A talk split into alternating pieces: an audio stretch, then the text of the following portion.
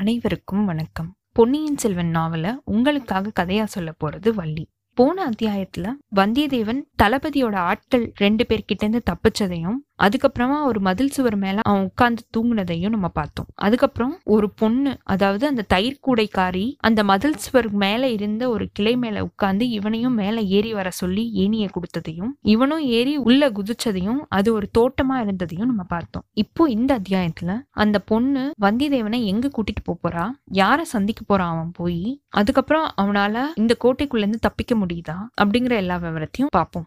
வாங்க கதைக்குள்ள போகலாம்.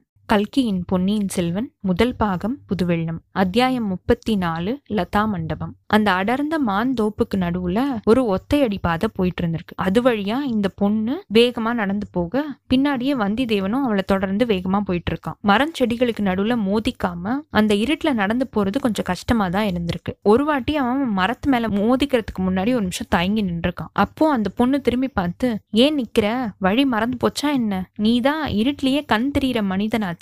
அப்படின்னு கேட்க அதுக்கு உடனே வந்தியத்தேவன் அந்த பொண்ணு முன்னாடி செஞ்ச மாதிரியே அவனோட வாயில கை வச்சு உஷ் அப்படின்னு சொல்லியிருக்கான். அந்த நேரத்துல மதில் சுவருக்கு வெளியில ஏதோ சத்தம் கேட்டிருக்கு. யாரோ மனுஷங்க நடக்கிற மாதிரியான சத்தம் வந்திருக்கு. அதுக்கப்புறம் ரெண்டு பேரும் திருப்பி நடக்க ஆரம்பிச்சிட்டாங்க. கொஞ்ச தூரம் போனதுக்கு அப்புறமா வல்லவரையன் லேசா சிரிச்சிருக்கான். அந்த பொண்ணு திரும்பி பார்த்து எதை பார்த்து சிரிச்சிட்டு இருக்க அப்படின்னு கேட்க நான் எதையும் பார்த்து சிரிக்கல கேட்டுதான் சிரிக்கிறேன் அப்படின்னு வந்தியத்தேவன் சொல்லியிருக்கான். அப்படின்னா என்னை தேடி வந்தவங்களோட காலடி சத்தம் கொஞ்ச நேரத்துக்கு முன்னாடி கேட்டுச்சு இல்லையா? அவங்க ஏமாந்து போனதை நினைச்சு சிரிக்கிறேன் அப்படின்னு சொன்னதும் அந்த பொண்ணு லேசா பயத்தோட உன்னை யாராவது தேடி வந்தாங்களா என்ன? எதுக்காக வந்தாங்க? அப்படின்னு கேட்டோன்னு அப்படி இல்லைன்னா எதுக்காக நான் இந்த குருட்டு இருட்டுல மதில் சுவர் மேல வந்து மோதிட்டு இப்படி உட்கார்ந்துருக்க போறேன்? அப்படின்னு அவன் சொல்லியிருக்கான். அந்த சமயம் பார்த்து காத்தோட அசைவுனால மரக்கிளைகள் லேசா விலகி நிலாவோட கதிர் வெளிச்சம் வந்தியத்தேவனோட முகத்துல விழுந்திருக்கு. அந்த பொண்ணு உடனே ஆச்சரியத்தோடையும் திகைப்போடையும் அவனை பார்த்திருக்கா. என்ன பாக்குற அப்படின்னு வந்தியத்தேவன் கேட்டிருக்கான். நீ நீதானா? அப்படின்னு பார்த்தேன். அப்படின்னு அவ சொல்ல நான் நான் தான். நான் இல்லாம வேற யாரா இருப்பா? அப்படின்னு வந்தியத்தேவனும் கேட்டிருக்கான். போன வாட்டி நீ வந்தபோது நீ பெரிய மீச வச்சிருந்தியே? நல்ல கேள்வி கேக்குறப்போ என்ன மாதிரி சுவரேறி குதிச்சு வரவங்க எல்லாம் அடிக்கடி வேஷத்தை மாத்திக்காம இருந்தா என்ன ஆகுறது? அப்படின்னு வந்தியத்தேவன் ஒரு பொய்ய சொல்ல முன்னாடிக்கு இப்ப ரொம்ப இளமையா வேற தெரியறியே. உற்சாகம் இருந்தா இளமை தானா வரப்போகுது. அப்படி என்ன உற்சாகம் உனக்கு இப்போ வந்துச்சு? உங்களோட மகாராணியோட தயவு இருக்கும்போது உற்சாகத்துக்கு என்ன குறை இருக்க போகுது? என்ன பரிகாசம் சரியா இன்னைக்கு வேணா எங்களோட எஜமானி இளையராணியா இருக்கலாம். ஒரு நாளைக்கு நிச்சயமா மகாராணி ஆவாங்க. அப்படின்னு அந்த பொண்ணு கொஞ்சம் கோபமா சொல்ல அதைத்தான் நானும் சொல்றேன் அப்படின்னு வந்தியத்தேவன் சமாளிச்சிருக்கான். இதை மட்டுமா நீ சொல்லுவ? ஏன் உன்னோட மந்திர சக்தினாலதான் மகாராணி ஆனாங்கன்னு கூட சொல்லுவ. பாதி ராஜ்யத்தை கொடுன்னு கேட்டாலும் கேட்ப நீனு அப்படின்னு அந்த பொண்ணு சொல்லியிருக்கா. வந்தியத்தேவனுக்கு அவன் எதை பத்தி கேட்டு தெரிஞ்சுக்கணும்னு ஆசைப்பட்டானோ அது ஓரளவுக்கு அவனுக்கு தெரிய வந்துருச்சு. அதனால அதுக்கப்புறம் அவன் எதுவுமே பேசல. தீவிரமா யோசிக்க ஆரம்பிச்சிட்டான். நம்ம சந்திக்க போறது இப்ப யார பழவூர் இளையராணியாவும் இருக்கலாம். இல்லைன்னா மதுராந்தக தேவர் கல்யாணம் பண்ணிருக்காரே சின்ன பழவேற்றையரோட மகள். அவங்களாவும் இருக்கலாம். நம்மள மந்திரவாதின்னு நினைச்சுதான் இந்த பொண்ணு கூட்டிட்டு போறா. போய் அந்த இளையராணி அப்படிங்கிறவங்க யாரா இருந்தாலும் அவங்கள நம்ம சந்திக்கும் போது நம்ம எப்படி நடந்துக்கணும்?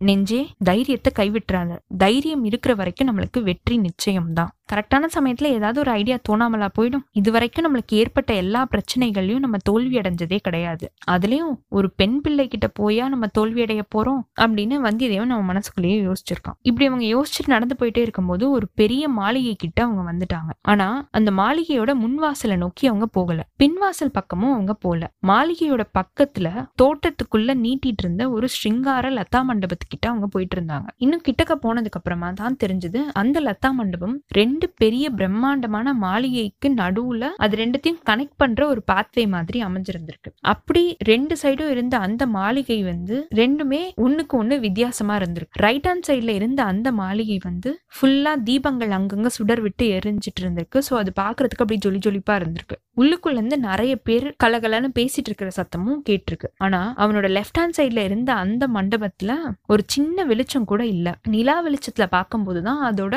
வெளி பக்கத்துல இருக்கிற சுவர்கள் வந்து ரொம்ப ஹைட்டா ரொம்ப உயரமா இருக்கிறது அவனுக்கு தெரிஞ்சிருக்கு. ஆனாலும் அந்த மாளிகைக்குள்ள வந்து இருட்டாவும் இருந்திருக்கு எந்த சத்தமும் இல்லாம இருந்திருக்கு. வந்தியத்தேவனை கூட்டிட்டு வந்த அந்த பொண்ணு லதா மண்டபத்துக்கிட்ட கூட்டிட்டு வந்ததுக்கு அப்புறமா அவனை அங்கேயே நில்லு அப்படின்னு கையால அவனுக்கு சொல்லிட்டு அவன் உள்ள போயிருக்கான். அவனும் அங்கேயே நின்றுருக்கான். அப்போதான் அவனுக்கு அவனுக்கு அந்த இடத்துல இருந்த பூக்களோட வாசனை வரத அவன் உணர்ந்திருக்கான். அப்பப்பா என்ன வாசம் என்ன வாசம்? மூக்குல இந்த நொடி போய் நம்மளோட தலைய கிறுகிறுக்கு அடிக்குதே அப்படின்னு யோசிச்சிருக்கான். அந்த பொண்ணு லதா மண்டபத்துக்குள்ள போனதுக்கு அப்புறமா அவளோட குரலும் இன்னொரு இனிய பொண்ணோட குரலும் கேட்டிருக்கு. வர சொல்லு உடனே இதுக்கு ஏன் கேக்குற வந்து என்கிட்ட? நான் தான் இவ்வளவு நேரமா இங்க காத்துட்டு இருக்கேன்னு உனக்கே தெரியும்ல. அப்படின்ற வார்த்தைகள் வந்து அவனுக்கு மயக்கத்தை உண்டாக்கியிருக்கு. இந்த குரல் வந்து பழவூர் இளையராணியோட குரல் தான் சந்தேகமே கிடையாது. அடுத்த நிமிஷம் நம்ம அவன் முன்னாடி போய் நிக்க போறோமே. அந்த நிலையை நம்ம எப்படி சமாளிக்க போறோம்? எதிர்பார்த்த மந்திரவாதிக்கு பதிலா பல்லக்குல வந்து மோதி அந்த மனுஷன் வந்து நிக்கிறத பார்த்துட்டு அவ என்ன நினைப்பா? ஆச்சரியப்படுவாளா? கோபப்படுவாளா? ஒருவேளை மகிழ்ச்சி அடைவாளோ? இல்ல எந்தவித உணர்ச்சியையும் வெளியில காட்டாம நடந்துப்பாளா? இப்படின்னு வந்தியத்தேவன் யோசிச்சிருக்கான். அப்போ அவனை கூட்டிட்டு வந்த அந்த பொண்ணு லதா மண்டபத்தோட என்ட்ரன்ஸ்ல வந்து நின்னுட்டு அவனை வான்னு கையால கூப்பிட்டுருக்கான். வந்தியத்தேவனும் அவன் நிக்கிற இடத்த நோக்கி நடந்து போயிருக்கான். அதுக்கப்புறமா அந்த மண்டபத்தோட உள்பக்கமா திரும்பி பார்க்க ஒரு நொடி பொழுதுல அங்க இருந்த காட்சி அவனோட கண்ணு வழியா அவனோட மனசுல பதிஞ்சிருச்சு. தங்க விளக்கு ஸ்தம்பத்துல ஒரு தீபம் எரிஞ்சிட்டு இருக்கு அதோட வெளிச்சம் வந்து பொன்மயமா அந்த ஏரியாவே வந்து அப்படி தங்கத்துல ஆன மாதிரி ஜொலிக்க விட்டுருக்கு ஏதோ ஒரு அபூர்வமான வாசனை தைலத்தை வந்து அந்த விளக்குல ஊத்திருப்பாங்க போல. அதனால அந்த தீபத்தோட சுடர் வந்து புகை கலப்போம்ல அந்த புகையோட வாசனை வந்து கம கமன்னு இருந்திருக்கு. பலவிதமான கலர் கலரான பூக்களை வந்து ஒரு பெட் மேல பரப்பியிருக்காங்க. அந்த சப்ர மஞ்சத்துல ஒரு பொண்ணு வந்து ஒய்யாரமா சாஞ்சு உட்கார்ந்துருக்கா. அவ பழவூர் இளையராணி தான். பகல்ல பல்லக்குல பார்த்தபோது அவ அழகியா தெரிஞ்சிருக்கா. இப்போ ராத்திரியில தங்க குத்து விளக்கோட வெளிச்சத்துல அழகு அப்படிங்கிற தெய்வமே உருவெடுத்தது மாதிரி அவ காணப்பட்டிருக்கா. மலரோட மனமும் விளக்கோட புகையோட மனமும் பழவூர் இளையராணியோட மோகன உருவமும் வந்தியத்தேவனை போதை கொள்ற மாதிரி செஞ்சிருக்கு. உடனே வந்தியத்தேவன் மனசுக்குள்ளேயே வந்தியத்தேவா ஜாக்கிரதையா இரு. ஒரு தடவை நீ வந்து மதுபானம் குடிச்ச. அப்போ உன்னோட அறிவு வந்து கலங்குறத நீ தெரிஞ்சுக்கிட்ட. அதுக்கப்புறமா மதுபானத்தை தொடவே கூடாதுன்னு சபதம் செஞ்ச. இப்போ அதை ஞாபகத்துல வச்சுக்கோ. மது போதையை விட சக்தி வாய்ந்த போதை இதுதான். இந்த மயக்கத்துல உன்னோட அறிவை நீ வந்து பறி கொடுத்துறாத அப்படின்னு அவனுக்கு அவனை எச்சரிக்கை செஞ்சிருக்கான். வந்தியத்தேவனை பார்த்த பழவூர் இளையராணி நந்தினி அவளுடைய பவள இதழ்கள் வழியா லேசா சிரிச்சிருக்கா. அதனால அவளோட முத்து பற்கள் லேசா வெளியில தெரிஞ்சிருக்கு. அதை பார்க்கும்போது அவ வந்து ஆச்சரியம் அடைஞ்சிட்டா அப்படின்னு வந்தியத்தேவனுக்கு தெரிஞ்சிருக்கு. அவ ஆச்சரியம் அடைஞ்சதுனால அவளால பேச முடியாத நிலைமைக்கு அவன் வந்துட்டான் அவ அப்படி ஆச்சரியம் அடைஞ்சதுனால வந்தியத்தேவனுக்கு அது அனுகூலமா போயிருச்சு. லேசா அவன் ஒரு சிரிப்பு சிரிச்சுட்டு அம்மனி உங்களோட தாதி பெண்ணுக்கு திடீர்னு என் மேல சந்தேகம் வந்துருச்சு. நான் மந்திரவாதியா இல்லையா அப்படின்னு. அது அவ எப்படி கேட்டான்னு நீங்க நினைக்கிறீங்க? நீ நீதானா அப்படின்னு கேட்டா. அப்படின்னு சொல்லிட்டு வந்திதேவன் திருப்பியும் சிரிச்சிருக்கான். நந்தினியும் லேசா சிரிச்சிருக்கா. அது வந்தியத்தேவனோட கண்ணுக்கு முன்னாடி ஒரு மின்னல் மின்ன மாதிரி தோணிருக்கு. அது தேன் சொட்டின மாதிரியும் இருந்திருக்கு. இவளுக்கு இப்படிதான் ஏதாவது சந்தேகம் திடீர் திடீர்னு வந்துகிட்டே இருக்கும். வாசுகி ஏன் இங்கேயே மரம் மாதிரி நிக்கிற? உன்னோட இடத்துக்கு போ. யாராவது வர சத்தம் கேட்டுச்சு அப்படின்னா கதவை படியிருந்து சாத்து அப்படின்னு நந்தினி சொல்ல இதோ அம்மா அப்படின்னு சொல்லிட்டு வாசுகியும் லதா மண்டபத்துக்கு உள் வழியா போய் அந்த பிரகாசமா இருக்கிற மாளிகையோட நடைபாதை கிட்ட போயிட்டு கொஞ்சம் தூரத்துல மங்களா இருந்த ஒரு வாசற்படி கிட்ட உட்கார்ந்துக்கிட்டான் நந்தினி லேசான குரல்ல உன்னை மந்திரவாதி இல்ல அப்படின்னா இவ சந்தேகப்பட்டா? அசட்டு பொண்ணு. மந்திரவாதிகள் அப்படின்னு சொல்லிக்கிற முக்காவாசி பேர் வந்து வெறும் பொய்யர்களா தான் இருக்காங்க. நீ தான் உண்மையான மந்திரவாதி. என்ன மாய மந்திரம் செஞ்சு இந்த சமயத்துல இங்க வந்த? அப்படின்னு நந்தினி கேட்க அம்மணி மாய மந்திரம் செஞ்சு நான் இங்க வரல. சுவர் மேல இருந்த ஏணி வழியா தான் ஏறி இங்க வந்தேன் அப்படின்னு வந்தியத்தேவன் சொல்லியிருக்கான். அதுதான் தெரியுதே இந்த பெண்ணை என்ன மாய மந்திரம் செஞ்சு ஏமாத்திட்டு இங்க வந்த அப்படின்னு கேட்டேன். நிலா வெளிச்சத்துல ஒரு புன்னகை புரிஞ்சேன் அவ்வளவுதான் அதற்கு சரிப்பட்டு வரல அப்படின்னா நீங்க கொடுத்த மந்திர மோதிரம் இருக்குல்ல அதை காட்டலாம்னு நினைச்சிட்டு இருந்தேன் அப்படின்னு வந்தியத்தேவன் பதில் சொல்ல அதை பத்திரமா வச்சிருக்க தானே? அந்த மோதிரம் இருக்கும்போது பட்ட பகல்லே பகிரங்கமா நீங்க வந்திருக்கலாமே எதுக்காக இப்படி குருட்டு வழியில திருட்டுத்தனமா வந்த அப்படின்னு நந்தினி கேட்டிருக்கா. அம்மணி உங்களோட மைத்துனர் இருக்காருல சின்ன பழவேட்டரையர். அவரோட ஆட்கள் சுத்த திருடர்களா இருக்காங்க. முதல்ல என்னோட உடைகளையும் உடைமைகளையும் அவங்க திருட பார்த்தாங்க. அதுக்கப்புறமா என்னைய பின்தொடர்ந்து வந்து ஒரு நிமிஷம் கூட என்னைய விட்டு பிரியாமையே வந்துட்டு இருந்தாங்க. அவங்க கிட்ட இருந்து பிரிஞ்சு வர்றது ஒரு பெரிய பாடா போயிடுச்சு. பிரிஞ்சதுக்கு அப்புறமா சந்து பொந்துக்குள்ள புகுந்து உங்களோட மாளிகை மதில் சுவரை சுத்தி சுத்தி வந்துட்டு இருந்தேன். அந்த சமயம் பார்த்து சுவர் மேல வச்சிருந்த ஏனிய பார்த்ததும் நீங்க தான் இந்த ஏழையை ஞாபகப்படுத்திக்கிட்டு நான் வரத்துக்காக இந்த ஏற்பாடு செஞ்சிருக்கீங்கன்னு நினைச்சுக்கிட்டேன். அது தப்புன்னு இப்பதான் தெரிஞ்சுக்கிட்டேன். மன்னிச்சிருங்க. அப்படின்னு வந்தியத்தேவன் சொல்ல மன்னிக்கிறதுக்கு எந்த அவசியமும் ஏற்படலையே. அது எப்படி அம்மணி? நீ நினைச்சது அவ்வளவா தப்பு கிடையாது. மந்திரவாதிய எதற்காக நான் இங்க வர வைக்கணும்னு நினைச்சேன் தெரியுமா? தெரியலையே அம்மணி. எனக்கு மந்திரம் தெரியாது ஜோசியமும் தெரியாது. உன்னை நேத்தி காலையில பார்த்ததுல இருந்தே உன்னுடைய ஞாபகமாவே இருந்துச்சு. நீ ஏன் இன்னும் என்னைய பார்க்க வரல அப்படின்னு தெரிஞ்சுக்கிறதுக்காக நான் ஆசைப்பட்டேன். அதுக்காக தான் நான் மந்திரவாதியை நான் கூப்பிட்டு அனுப்பிச்சிருந்தேன் அப்படின்னு நந்தினி சொல்ல ரொம்ப ஆச்சரியமா இருக்கு அம்மணி.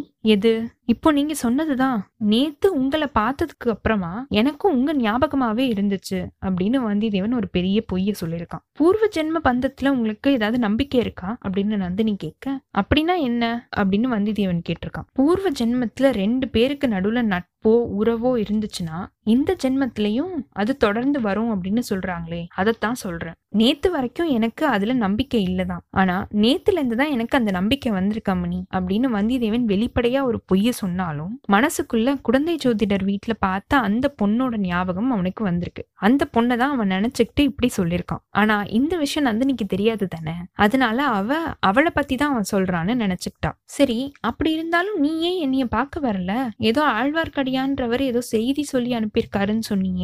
ஆமா அம்மனி அவர் சொல்லி அனுப்பிய செய்தியை தான் உங்ககிட்ட சொல்றதுக்காக நான் ஃபர்ஸ்ட் உங்களை பாக்குறதுக்கு ஆசைப்பட்டேன். ஆனா ஒரு வாட்டி பார்த்ததுக்கு அப்புறமா பழைய காரணம் எல்லாம் எனக்கு மறந்தே போயிடுச்சு.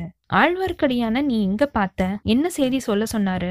வீரநாராயணபுரத்துக்கு பக்கத்துல தான் ஆழ்வார்க்கடியான் நம்பி நான் சந்திச்சேன். அவரு அவரோட கைத்தடியோட சக்தியை வச்சுக்கிட்டு விஷ்ணு தான் பெரிய தெய்வம் அப்படின்னு நிரூபிக்கிறதுக்கு முயற்சி பண்ணிட்டு இருந்தாரு. அந்த சமயத்துல பெரிய பழவேற்றையரோட பரிவாரங்கள் வந்துச்சு. அவரை தொடர்ந்து உங்களோட பல்லக்கும் வந்துச்சு. அங்க என்ன ரகல அப்படின்னு பாக்குறதுக்காகவோ என்னவோ நீங்க உங்களோட கைய வச்சு பல்லக்கோட திரைய விளக்குனீங்க.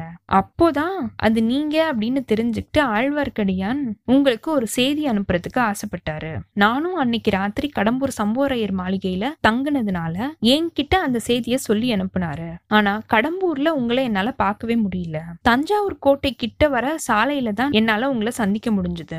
அதுவும் உங்க பல்லக்கு வந்து என்னோட குதிரை மேல மோதினதுனால அப்படின்னு வந்தியத்தேவன் சொல்லியிருக்கான். இந்த மாதிரி வந்தியத்தேவன் சொல்லும் போது நந்தினி மேல அண்ணாந்து பார்த்துட்டு இருந்ததுனால அவளோட முகத்துல என்ன பாவனைகள்லாம் ஏற்படுது அப்படிங்கறத வந்தியத்தேவனால கண்டுபிடிக்க முடியல. கடைசியில வந்தியத்தேவன் சொன்ன அந்த வார்த்தையை கேட்டதும் அவ அவனை திரும்பி பார்த்து ஒரு மோகன சிரிப்பு சிரிச்சிருக்கா. ஆமா ஆமா நான் ஏறுற பல்லக்கு எல்லாம் ரொம்ப பொல்லாத பல்லக்கா தான் இருக்கு அப்படின்னு அவளும் சொல்லியிருக்கா. இத்தோட இந்த அத்தியாயம் நிறைவு பெற்றதுங்க. அடுத்த அத்தியாயத்துல வந்தியத்தேவன் பழவூர் இளையராணி கிட்ட என்ன சொல்ல போறான்? அவ அதுக்கு என்ன மறுமொழி சொல்ல போறான் இதுக்கப்புறமா வந்தியத்தேவன் எங்க போக போறான்? கோட்டையை விட்டு அவனால வெளியில போக முடியுதா? இல்ல சின்ன பழவேற்றையர்கிட்ட மாட்டிக்கிறானா? அப்படிங்கிற எல்லா விவரத்தையும் பார்ப்போம். உங்களுக்கு இந்த எபிசோட் பிடிச்சிருந்ததுன்னா லைக் பண்ணுங்க. உங்க ஃப்ரெண்ட்ஸ் எல்லாருக்கும் ஷேர் பண்ணுங்க. கண்டினியூஸா எங்களுக்கு உங்க சப்போர்ட் கொடுத்துட்டே இருங்க. எங்களோட சேனலை சப்ஸ்கிரைப் பண்ணுங்க ஃபாலோ பண்ணுங்க. அடுத்த அத்தியாயத்துக்காக காத்துருங்க. அனைவருக்கும் நன்றி வணக்கம்.